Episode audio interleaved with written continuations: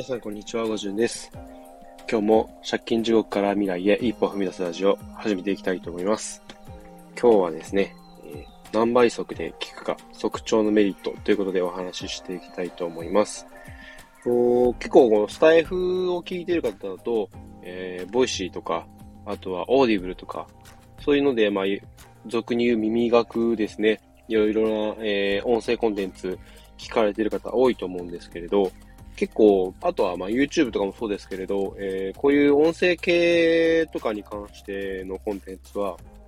だいたい再生の速度を選べるものが多いですよね。で、再生の速度を結構選べるんですけれど、本当、どうだろうな。スタンド FM、あと、ボイシーとかだと、まあ、最大で2倍速ですね。で、あと、えっ、ー、と、オーディブル、アマゾンオーディブルとかだと結構速い、えー、速度で聞けるはずなんですけれど、確か5倍速とかそれぐらい確かありましたね。正直誰が聞くんだろうって感じで思ったら、えー、まさかの、えー、メンタリスト大子さんが、えー、中田敦彦さんとの、えー、コラボ動画の中でお話ししてましたけど、あの、記憶力というか、そういうのをトレーニングするためにも、5倍速ぐらいで聞いてたりするっていうのを、ちょっと驚愕しましたけど、試しましたが、全くわかりませんでした。はい。せいぜい3倍速、3.5倍速ぐらいが僕の中では限界かなということですね。それも結構集中して聞いてないと、あのー、なんか内容聞き取れないので、まあ、あんまりこう、ながら聞きとかには、まあ、適してないってことで、まあ、僕自身ですね、結構聞く最中は運転中とか、なんか家事やってる最中が多いので、ちょっとこれはあんまり向いてないなってことで、まあそんなに早くはしてないんですけど、でも基本的には僕自身ですね、2倍速で聞いてることが多いです。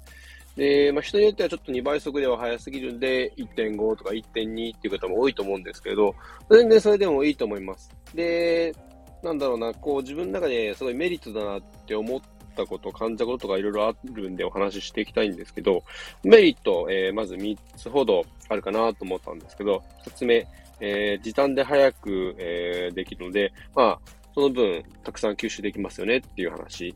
で、2つ目がですね、えー、1個目に似てるんですけど、2倍速で例えば聞くとなると、えー、10分の、えー、コンテンツ、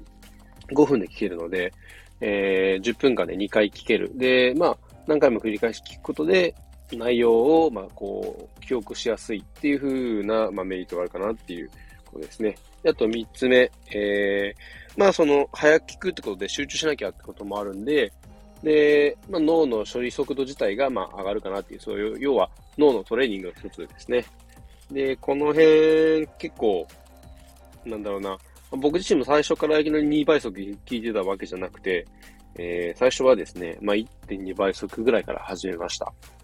で、いきなりそうやって早くしちゃうと、なんか無理だなって思ってやめちゃうとか、そもそも聞くのやめちゃうとかってなりかねないかなと思うので、まあ、コツとしてはですね、まあ、少しずつ、まあ、ボイシーとかだったら、まあ、1.2、1.5、2.0っていう風に分かれてるんで、ちょっとずつ速くしていくっていうですね。で、まあ、慣れたら1個上、で、1.5倍速に慣れたら次に2倍速試してみるとかですね。そういうので ちょっと試していくといいかなと思います。あと、速すぎるとですね、今なんて言ったって感じで、なんか聞き取れなかったりするんですよね。まあ、この辺に関しては、あのー、なんだろう、オーディブルとかだとプロのナレーターさんが話しているので、よっぽどないんですけど、やっぱあの、スタンド FM とか、まあ、あとはボイシーとかですね、話す人によってちょっと聞き取りづらいかなっていうケースもあるとは思うので、まあ、そういう時はですね、一回止めて、もう一回ちょっと戻って、15秒、30秒くらい戻って、もう一回、ま、リピート再生して聞いてみるとかですね。そういうのもありかなと思います。で、あとですね、結構疲れてると、まあ、要は、最初のメリットでも言いましたけど、まあ、脳の処理速度を上げるトレーニングになるんで、トレーニングってことで、まあ、多少ないとも脳に負荷がかかってるかなと思うんですよね。で、疲れてる時とかに、あんまりこう、速い速度で聞いちゃうと、なんかこう、かえって余計に脳みそ疲れてるのに、さらにそこにこう、いじめるかのごとく、追い打ちをかけるかのごとく、まあそういうふうに負荷をかけることになっちゃうんで、まあしんどい時はあんまり、まあ無理して聞かなくてもいいのかなとも思います。で、まあ、